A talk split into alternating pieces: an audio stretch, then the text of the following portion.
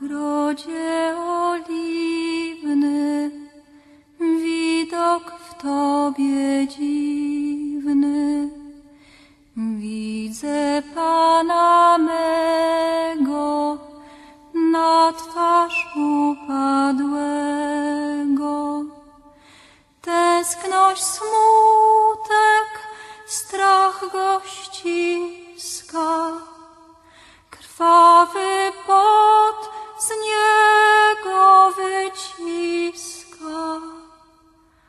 Ach, Jezu mdlejący, prawieś konający.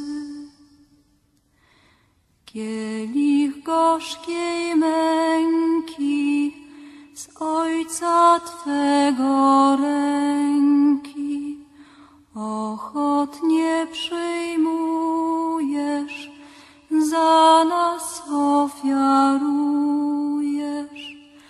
Anioł Ci się z nieba zjawia, o męce z Tobą rozmawia. Ach, Jezus trwożony, przed męką zmęczony.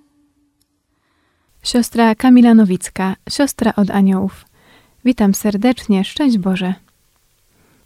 Drodzy Państwo, trwamy w Triduum Paschalnym.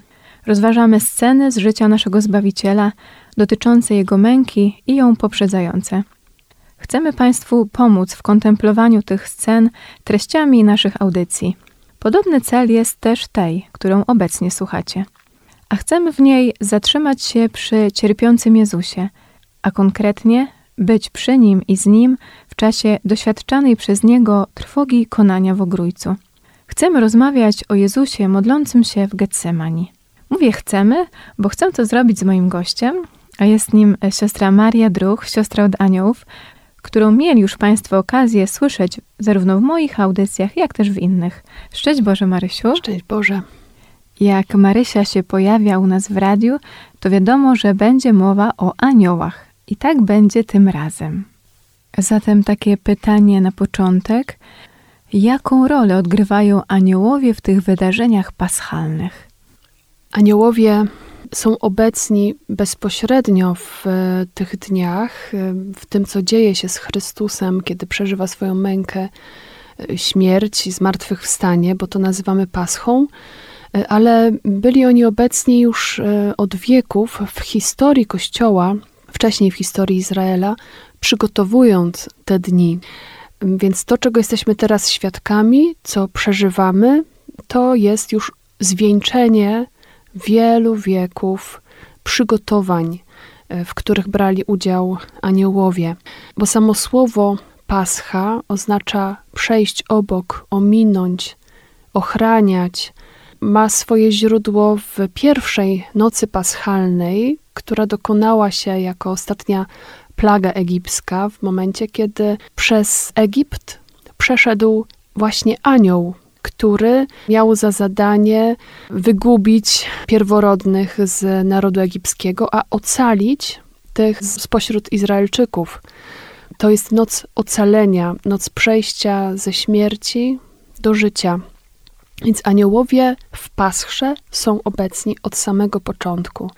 A teraz to, co spotyka Chrystusa i co dzieje się historycznie podczas paschy, którą świętował naród izraelski, też jest czasem aniołów, którzy mu towarzyszą.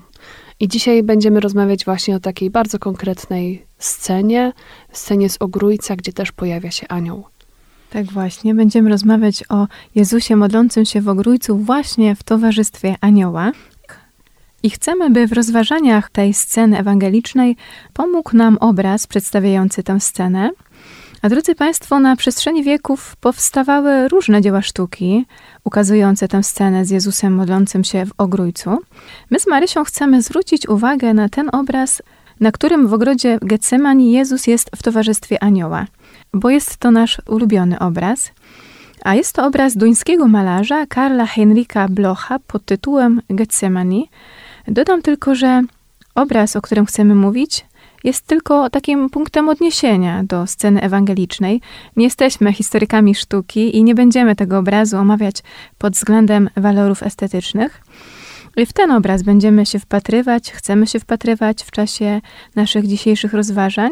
Dodam jeszcze, że ta scena, zobrazowana przez artystę Blocha, nawiązuje do Ewangelii Świętego Łukasza, bo tylko on umieszcza w Ogrodzie Oliwnym anioła przy Jezusie. Mm-hmm. W innych opisach Chrystus jest sam w towarzystwie uczniów, którzy śpią. Zatem przytoczmy tę scenę z Ewangelii, o której chcemy teraz mówić. Z Ewangelii według Świętego Łukasza, rozdział dwudziesty drugi, wersety od trzydziestego dziewiątego do czterdziestego szóstego. Potem wyszedł i udał się według zwyczaju na Górę Oliwną. Towarzyszyli mu także uczniowie. Gdy przyszedł na miejsce, rzekł do nich: módlcie się, abyście nie ulegli pokusie. A sam oddalił się od nich na odległość około rzutu kamieniem, padł na kolana i modlił się tymi słowami: Ojcze, jeśli chcesz, zabierz ode mnie ten kielich. Wszakże nie moja wola, lecz Twoja niech się stanie. Wtedy ukazał mu się anioł z nieba i pokrzepiał go. Pogrążony w udręce, jeszcze usilniej się modlił, a jego pot był jak gęste krople krwi sączące się na ziemię. Gdy wstał od modlitwy i przyszedł do uczniów, zastał ich śpiących ze smutku. Rzekł do nich: czemu śpicie? Wstańcie i módlcie się, abyście nie ulegli pokusie. Wspomniałam wcześniej, że powstały różne dzieła odnoszące się do tej sceny z Ewangelii, ale właśnie tylko ten obraz, przede wszystkim ten obraz, nad którym chcemy się dzisiaj pochylać, oddaje właśnie to, co się dzieje w Ewangelii, bo na innych obrazach czy rzeźbach dostrzegamy tam też kielich Chrystusowej męki czy narzędzia męki. A tutaj ta scena jest bardzo taka czuła. Widać, że ten anioł chce być blisko Jezusa, chce go pocieszać, chce mu pomagać, a nie jeszcze go motywuje, zachęca, żeby podjął się tej trudnej misji, tylko mhm. jest tym wszystkim, co on przeżywa. Mhm. Właśnie tak, bo kiedy spojrzymy też na inne opisy u innych ewangelistów, słyszymy bardzo jasno pragnienie Jezusa, który nie chce być wtedy sam, mhm. który prosi uczniów: bądźcie ze mną, czuwajcie ze mną, módlcie się ze mną. To, co przeczytałam z Ewangelii według Świętego Łukasza, potem wyszedł i udał się, to potem oznacza po wieczerzy, którą spożył razem z uczniami. On naprawdę chciał ostatnie dni swoje na ziemi przeżywać wśród najbliższych. Poprosił ich o przygotowanie paschy, czyli tej wieczerzy, w swoim gronie, wśród najbliższych. W czasie tej wieczerzy po raz kolejny zapowiedział im swoją mękę. Powiedział, że on wie o tym, że któryś z nich go zdradzi. Mhm. Uczniowie na to reagowali: o, przecież nie ja, przecież nie ja. Przede wszystkim Piotr, który się zapierał, że wszyscy cię opuszczą, ja cię nie opuszczę. U świętego Marka słyszymy, że Jezus mu mówi: Piotrze, dzisiaj, nim kogut dwa razy zapieje, ty trzy razy się mnie wyprzesz. Na co Piotr mu odpowiada: na śmierć pójdę z tobą. Absolutnie, nie ma takiej mowy. Na pewno będę przy tobie, wytrwam przy tobie.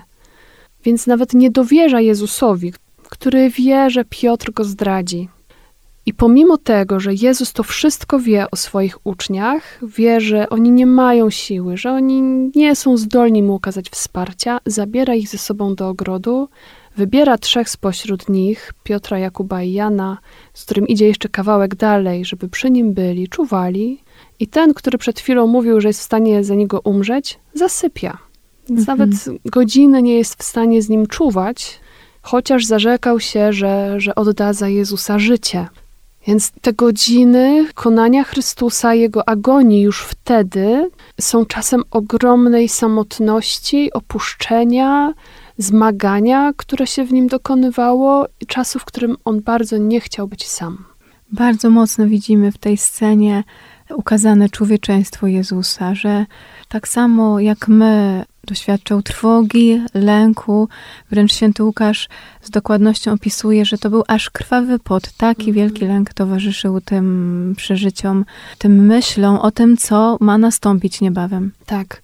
W tym momencie jeszcze nie był zadawany mu fizyczny ból. Nikt nie stał nad nim. Jego nie smagał biczem, a jego ciało z powodu udręki psychicznej tak tego doświadczało, jakby już wtedy rzeczywiście umierał. To nam też pokazuje, jak wielki ból może być, a ma charakter psychiczny. W sensie, mhm. że, że to nie jest do bagatelizowania. Jeśli ktoś nam mówi, ktoś przy nas mówi o cierpieniu psychicznym, ono naprawdę może być tak silne, że może przenosić się na nasze ciało, że ktoś naprawdę może mieć poczucie, że umiera, chociaż nikt go nie zabija fizycznie. Mm-hmm. Bo Jezus był podobny do nas we wszystkim, oprócz grzechu. Więc to, czego doświadczał w Ogrójcu, tak jak mówisz, jest doświadczeniem ludzkim. Mm-hmm. I to też pokazuje ogrom tego cierpienia, że Jezus nie tylko właśnie podjął ten ogrom fizycznego cierpienia, ale także też ten psychiczny. To jeszcze bardziej podkreśla tą Jego miłość do nas, że to miało bardzo szerokie spektrum, to Jego cierpienie i że też może do tej pory nie zwracaliśmy na to tak bardzo uwagi. Byliśmy skupieni na tym fizycznym, które związane jest właśnie z cierniem, koronowaniem, biczowaniem, z biczowaniem, ukrzyżowanym, mm-hmm. tak? A wcześniej miało miejsce, kto wie, czy nie dużo większe. Niektórzy teolodzy twierdzą, że ta ofiara dokonała się właśnie wtedy, kiedy Jezus swoją wolą podjął decyzję, że będzie kochał do końca. To jest dla nas trudne do pojęcia, co tam się wydarzało, ponieważ mamy przed sobą człowieka, który jest Bogiem i który ma świadomość tego, że jest Bogiem, który wie, bo mówi to chwilę później, że jeśli tylko by zechciał, jego ojciec wystawiłby mu chówce anielskie, jeśli też mówimy o aniołach, którzy stanęliby w jego obronie, który ma świadomość, że jemu życia nikt nie zabiera, ale że on je sam oddaje i że ma moc też je odzyskać. Nikt z ludzi nie był w takiej sytuacji jak Jezus, mając świadomość swojej mocy i tego, że w każdej chwili mógłby się wycofać. Mhm. To byłaby chwila, że tak powiem, zwątpienia czy odejścia od tej decyzji i wszystko potoczyłoby się inaczej. Mhm. Więc to był tak ogromny wysiłek, bo każdy inny człowiek na jego miejscu mm, po prostu miałby do przyjęcia coś, co ma się wydarzyć. A Jezus jest tutaj w sytuacji, w której on wciąż ma decyzję do podjęcia, bo w każdej chwili może się wycofać.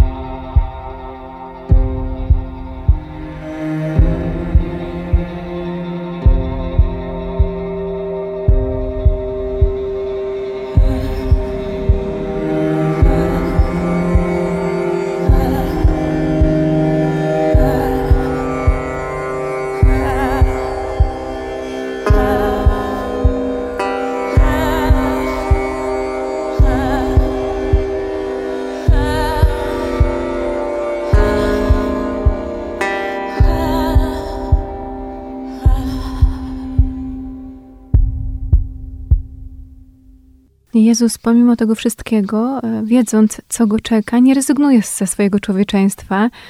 I to, tak jak już wspomniałam, to Jego człowieczeństwo bardzo tu wyraźnie widać, także też w tym pragnieniu bliskości, bliskości bycia z uczniami w tych trudnych dniach. No i to Jego pragnienie nie do końca zostaje wypełnione, bo uczniowie, tak jak już wspomniałaś i wiemy to z Ewangelii, zasypiają, ale Jezus pomimo wszystko nie zostaje zostawiony, nie jest taki całkowicie osamotniony, bo tę potrzebę bliskości, przeżywania tego swojego cierpienia z kimś, ta potrzeba jest zrealizowana dzięki aniołowi, który schodzi z nieba i pociesza Jezusa. Tak, udziela mu wsparcia. Mamy różne tłumaczenia tego, tego fragmentu. To wsparcie anioła polega na tym, że on po prostu przy nim jest. Nie znajdujemy tu żadnego słowa, które padłoby z ust anioła, które Jezus by usłyszał. Anioł nie przekonuje go do niczego, do niczego właśnie nie zachęca. On po prostu jest. Też nie odbiera mu cierpienia, bo widzimy, że po pojawieniu się anioła dopiero mamy opis krwawego potu Jezusa. Więc to nie jest tak, że pojawienie się anioła zmniejszyło to cierpienie. Że ulżyło w czymś. Tak. Ta ulga polegała na tym, że on już nie cierpi sam. Że jest ktoś przy nim, kto jest mu życzliwy, kto jest po jego stronie. Dla mnie anioł to jest taka życzliwa obecność, empatyczna obecność, która nie pociesza łatwo, która nie doradza, która nie poucza, która niczego nie wypomina, która do niczego nie przymusza. Anioł to osoba, która jest przy mnie cała, która rzeczywiście potrafi być obecną na taki sposób, jaki jest wspierający, który rzeczywiście służy. Tak anioł był przy Jezusie w Ogrójcu, bo jest takie prawdopodobieństwo, że ten anioł, który mu się tam pokazał, to był po prostu jego anioł stróż, bo skoro Jezus był człowiekiem w pełni, to miał też swojego anioła stróża. Więc mogę mieć też takie przekonanie, że ja też mam anioła stróża, który jest przy mnie w momentach mojego cierpienia. Różne wątki mi się teraz podpierały. Mhm. Przede wszystkim znów, jak mówisz o aniele, który jest przy Jezusie, ja tutaj znów widzę podkreślone to człowieczeństwo Jezusa, że On, tak jak my, też potrzebuje anioła. Nam tak. Pan Bóg dał do pomocy anioła stróża, który jest z nami nieustannie. I tu też to człowieczeństwo Jezusa pokazuje się też w tej potrzebie, żeby ten duch z nieba był przy Nim w tej trudnej chwili, żeby mhm. nie czuł się samotny. Mhm. To nie jest nasz pomysł, żeby mieć anioła stróża. To jest prezent od Pana Boga i z jakiegoś względu Bóg wiedział, że są sytuacje, kiedy obecność ludzi będzie dla nas niewystarczająca, że zostaniemy przez ludzi jakoś opuszczeni i że w takich momentach nadal i tak nie będziemy sami, jeśli uwierzymy w to, że jest przy nas ktoś, kogo nie widać, ale kto jest nam życzliwy i kto jest przy nas obecny. Właśnie nasz anioł stróż.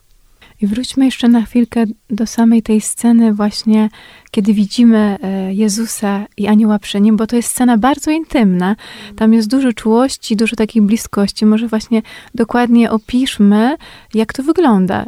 Mają oczywiście Państwo okazję odnaleźć w internecie ten obraz. Przypomnę, że to jest obraz Heinricha Blocha pod tytułem Gethsemane, ale chcemy też Państwu tutaj opowiedzieć, zobrazować, żebyście mogli sobie też to Państwo wyobrazić na potrzebę tej audycji mhm. naszej. W kolorach obraz jest bardzo prosty, bo tam przebijają głównie trzy. To jest ciemność, w której zanurzone są postaci anioła i Chrystusa. Anioł jest w białej szacie, a Chrystus w karminowej, czerwonej. I wspiera się na aniele. Opiera się o jego kolano, o jego pierś. Anioł otacza go ramieniem, podtrzymuje go. W tym opisie też słyszymy, ten, który przeczytałam, że Jezus padł na kolana. Kiedy weźmiemy też inne opisy Ewangelii, możemy wywnioskować, że on wielokrotnie upadał. Że to mogło wyglądać tak, jakby podnosił się i znów upadał, potykał, co okazuje jego zmaganie, wewnętrzną walkę, która się w nim wtedy toczyła. Anioł jest tym, który go w tej walce podtrzymuje, który jest tym oparciem mhm. dla Jezusa. ogarnia dłonią e, jego głowę, przytula do swojej dłoni, podtrzymuje za rękę. Mhm. No myślę, że już takiego czulszego i e, bliższego zobrazowania tej sceny chyba nie można było sobie mhm. wyobrazić. To jest coś, co bardzo do nas przemawia, ponieważ mnie osobiście to porusza, bo ja wyobrażam sobie też siebie w tych sytuacjach, kiedy, kiedy ja tak bardzo potrzebuję czyjejś obecności, kiedy ja przeżywam smutek, żal, lęk, jakąś trwogę, kiedy ja mam do podjęcia jakieś trudne decyzje, kiedy się z czymś zmagam, kiedy stoję przed jakąś sytuacją, która mam wrażenie, że mnie przerasta, z której chcę uciec. I to dodaje mi otuchy, że w tej sytuacji nie jestem sama, że jest przy mnie anioł, który ufam, że właśnie tak mnie wspiera. Że tak samo jest blisko, tak samo jest wspierający, jak był dla Jezusa. Słyszałam też taką interpretację tego obrazu i tej sceny, która wskazywałaby na to, że obecność anioła też pomogła Jezusowi podjąć ostateczną decyzję, żeby przyjąć misję, z którą przyszedł na ziemię, czyli misję ukochania nas, ludzi, aż do końca. Ponieważ ten anioł, który przy nim był, miał twarz każdego z nas. I kiedy Jezus się w nią wpatrywał, kiedy odczuwał obecność tego anioła, to myślał o każdej osobie, która pojawiła się w historii świata, która była mu współczesna, ale też widział tam nas, ciebie i mnie, bo wiemy, że ta jego ofiara dokonała się za wszystkich ludzi, którzy kiedykolwiek się pojawili, pojawią na świecie i że to dodawało mu otuchy, że ta jego męka, że to jego cierpienie nie jest bez sensu, ale że ono dokonuje się w imieniu każdej osoby, która jest przez niego ukochana, która jest chciana, która skorzysta z owoców tego cierpienia i że to wynika z miłości, że on tak bardzo nas kocha, że rzeczywiście chce to zrobić i że postać anioła przy nim przypominała mu o nas, że to my dodawaliśmy mu siłę, że to pamięć o nas, o ludziach pomogła mu podjąć decyzję.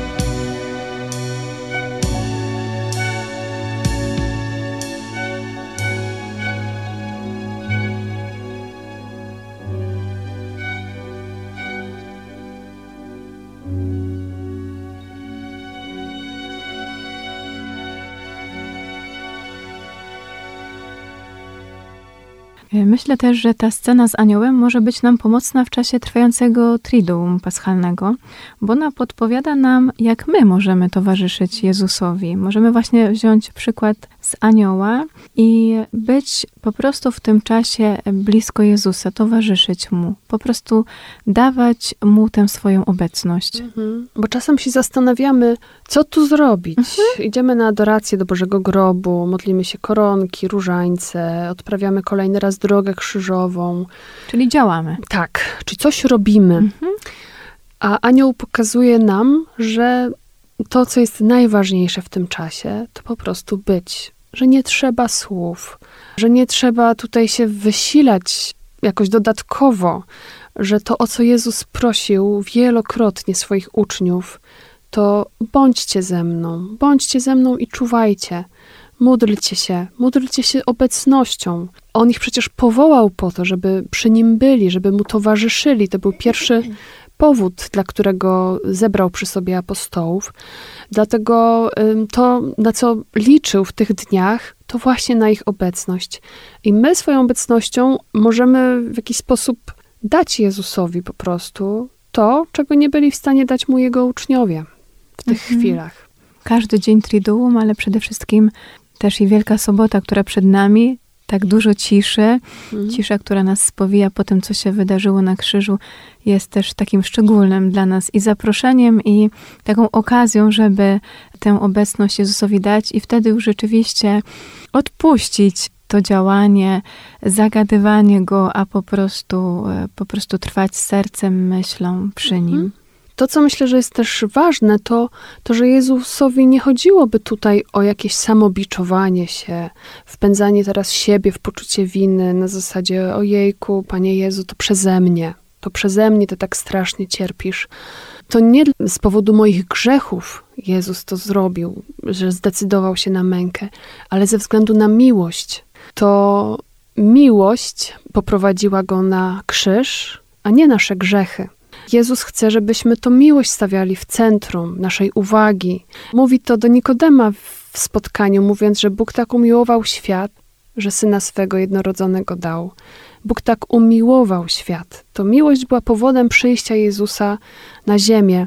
Dlatego to trwanie przy Jezusie, jak anioł, też dobrze, żeby nie było właśnie z miejsca pokutowania i poczucia winy, ale z uznaniem swojej słabości, swojej grzeszności, naszej kondycji, jaką mamy. A jednocześnie z wdzięcznością za tę miłość. Tak, i z przyjęciem jej, mhm. bo na cóż ona by się zdała, gdybyśmy jej nie przyjęli. Z takim robieniem miejsca na owoce już, już teraz robienie owoce, robienie miejsca na owoce tej męki i tej miłości, którą Jezus chce nam ofiarować. U świętego Jana też to czytamy, że Jezus, umiłowawszy swoich, umiłował ich do końca. I te ostatnie chwile Jego, których teraz jesteśmy świadkami, właśnie pokazują nam Jego miłość. I to ona ma być w centrum, a nie nasze grzechy. Mhm. Wpatrujemy się cały czas w ten obraz Jezusa w Getsemani w towarzystwie anioła. I myślę sobie, że ta scena też uczy nas przede wszystkim empatii. Empatii wobec drugiego człowieka, co możemy zrobić, jak się zachować, co dać, właśnie w jaki sposób drugiemu człowiekowi, który znajdzie się w potrzebie, jest w trudnej sytuacji. Mm. Bardzo lubię tak myśleć też o tym obrazie. I to jest dla mnie żywy temat, ponieważ przez lata uciekałam od takich sytuacji, kiedy ktoś przy mnie cierpiał, kiedy ktoś przy mnie chorował, przy mnie w sensie w moim otoczeniu. Wiedziałam, że ktoś jest w trudnej sytuacji, a ja nie wiedziałam, jak się zachować. Wydawało mi się, że to trzeba mieć jakieś specjalne przeszkolenie, że to trzeba jakichś wyjątkowych słów, że to trzeba wiedzieć, co powiedzieć.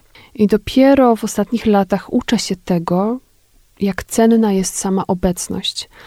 I że warto odwiedzić, pójść, spotkać kogoś, kto, kto jest w cierpieniu dla samej obecności i bycia z nim, nie siląc się na, na zapewnianie, że będzie dobrze, że przecież wszystko się ułoży, że jakoś to będzie, bo nie wiemy tego. I często, jeśli też mowa o osobach, które są terminalnie chore, które po prostu wiedzą i czekają już na śmierć, to, to nie ma ich co przekonywać, że będzie inaczej. Tylko żadne słowa nie pomogą tak, i niczego nie zmienią. Tak, że w tych momentach liczy się obecność, trwanie przy nich, dotyk ciepłej ręki, zrobienie komuś herbaty, porozmawianie o rzeczach bardzo prostych, zwykłych, ale też nie omijanie tematów, które są żywe dla nich, czyli może też właśnie tematu odchodzenia, pożegnania, śmierci, nie udawanie, że te tematy nie istnieją. To jest trudne, to jest coś, czego się uczymy, bo tak może nam naturalnie wychodzić, że chcemy coś zrobić i to jest spotkanie z bezradnością, mhm. że tutaj już nie ma nic do zrobienia, tu jest już tylko bycie. I też w tych sytuacjach, obok tego bycia, ważne też jest to, co trochę widzimy też na tym obrazie, ta bliskość, ten kontakt taki fizyczny. Co prawda to jest anioł, który jest z duchem, ale ten obraz nam pokazuje, że ta bliskość jest ważna. Że czasem jak nam zabraknie słów, to właśnie, jak wspomniałaś, gest ręki, czy przytulas, który mhm. tak wiele zmienia, daje to poczucie takiej bliskości, poczucia bezpieczeństwa, że jesteśmy dla kogoś ważnymi. Tak. Coś... przed czym możemy mieć jakieś opory też i to jest bardzo naturalne. Też dobrze, żeby sprawdzać ze sobą, na ile i w jaki sposób ja chcę komuś okazać tę bliskość, żeby też się do niczego nie zmuszać, mhm. że jakoś powinno to wyglądać. Myślę, że osoby, które stoją w obliczu, na progu śmierci, też są bardzo wrażliwe na autentyczność. Szybko to wyłapują, kiedy ktoś jest przy nich sztywny i próbuje coś tutaj odgrywać, że tak powiem. I że to, co, co najlepszego możemy dać, to takie autentyczne wyrażenie siebie. Nawet powiedzenie tego, wiesz co, ja nie wiem, jak się zachować przy tobie. Jest mi trudno znaleźć słowa, czuję wielki smutek i tak sama z siebie to chciałabym jakoś cię z tej sytuacji uratować. Ale jestem tutaj, żeby być przy tobie. Powiedz, na co masz ochotę, może jak, jak chciałbyś, chciałabyś ten czas spędzić, czy mogę coś dla ciebie zrobić, czy możemy po prostu pomilczeć razem. Mhm. I możemy też stanąć po tej drugiej stronie. Ten obraz też nas zachęca do tego, że my też, kiedy będziemy w sytuacji trudnej, możemy poprosić o tę obecność drugiego człowieka. Ten obraz dodaje odwagi, że jak ja będę w sytuacji trudnej, to że też mogę i mam prawo poprosić o taką obecność, o taką bliskość drugiego człowieka, jeżeli rzeczywiście tak mam, tak potrzebuję, tak w danej sytuacji to widzę. Mhm. Jezus o to prosił i on też jest tutaj wzorem dla nas. On mówił wprost uczniom, czego w tej sytuacji potrzebuje. Mówił, że jego dusza jest śmiertelnie smutna, więc nie bał się wyrażać wprost uczuć, nazywać ich, aż do, no właśnie, do używania takich słów o śmiertelnym smutku.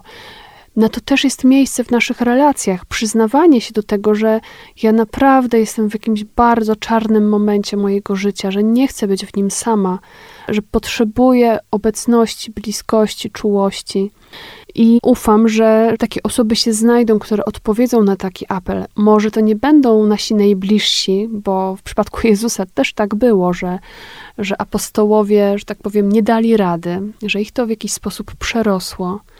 Ale mamy też osoby, które są specjalistami w tej dziedzinie. I tutaj nie boimy się też z tego korzystać. Kiedy rzeczywiście wokół nas jest dużo ciemności, warto szukać takiego skutecznego wsparcia. Nawet jeśli miałoby to być, miałaby to być pomoc specjalisty. Z głębokości wołam, Panie, usłysz mnie. Brak mi sił, by znowu się podnosić. Smutek tak przygniata, zapanować chcę. Lecz nadzieja wiernie trzyma straż, więc wołam z rany serca, tej, która krwawi cały czas, samotność ją otwiera raz po raz. Poślij na ratunek kogoś, kto wesprze mnie i nie okaże się Widzimy na tym obrazie, jak już wspomniałam wcześniej, Jezusa jako człowieka, tego, który w pełni okazuje swoje człowieczeństwo. I już przywołałam te aspekty, które to podkreślają, ale jeszcze jeden taki mi się właśnie kojarzy.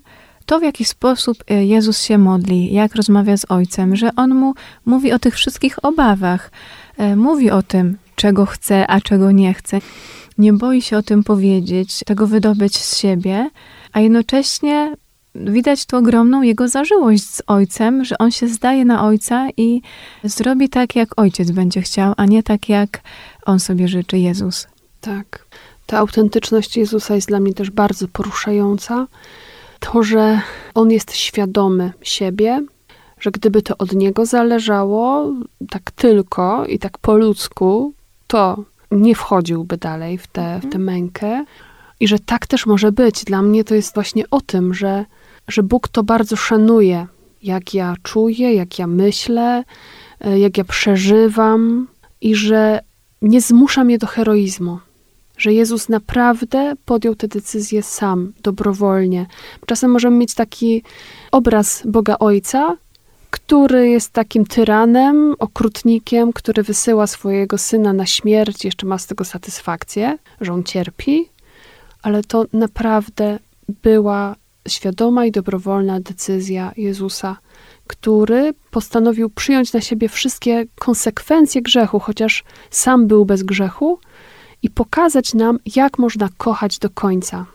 I tak powoli zbliżając się do końca, to też z tych naszych rozważań, które właśnie przede wszystkim podkreślały człowieczeństwo Jezusa, to tu taki wniosek dla nas, taka myśl, żeby przyjąć to całe człowieczeństwo, które jest w nas, wszystkie emocje, przeżycia, bo tu Jezus jest takim dla nas najlepszym przykładem, jak On to przyjął. Mm. To z jaką otwartością o tym mówił, jak okazywał to, co przeżywał, że w ogóle okazywał, że potrzebował bliskości, potrzebował drugiego człowieka, potrzebował anioła. We mnie rodzi to taką wdzięczność wobec swojego człowieczeństwa, tego, że jestem człowiekiem i mam przeróżne potrzeby i emocje. I zachęca do takiego przyjmowania siebie z tym wszystkim, co się we mnie rodzi. Bo Jezus na tym obrazie, w tej scenie ewangelicznej, w pewnym sensie to docenił, uznał to. Mm-hmm. Tak, bardzo mi jest bliskie to, co mówisz.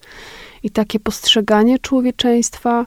Jeśli ja mam jakieś wątpliwości co do tego, czy coś we mnie jest dobre, to też szukam tych odniesień właśnie w Jezusie i w tej prawdzie, że On był podobny do mnie we wszystkim, oprócz grzechu. Czyli można by powiedzieć, nic co ludzkie nie było mu obce. I że skoro on to poniósł przez życie, to ja, to ja też mogę. I może się to we mnie pojawiać i chcę to przyjmować i uznawać, tak jak on. I życzymy Państwu w tych dniach z jednej strony bycia w bliskości z Jezusem, dawania Mu tej obecności w tym czasie Jego cierpienia, Jego męki, zmartwychwstania, ale także bycia w bliskości ze sobą, wobec tego wszystkiego, co w nas się będzie rodzić, wobec tych wielkich wydarzeń, które będą miały miejsce w czasie Triduum Paschalnego, i żeby z tym wszystkim przychodzić do Jezusa i mówić Mu o tym otwarcie, tak jak On sam w czasie tej trwogi konania mówił Ojcu o swoich przeżyciach. Tak, ja się do tych życzeń dołączam. Marysiu, bardzo dziękuję za to spotkanie, że w tym czasie paschalnym przyjęłaś to zaproszenie i zechciałaś być tutaj razem z nami. I ja dziękuję, że, że mogłam tutaj być. Przypomnę Państwu, że moim gościem była siostra Maria Druch, moja współsiostra, czyli też siostra od aniołów. A Państwu mówię do usłyszenia wkrótce. Szczęść Boże!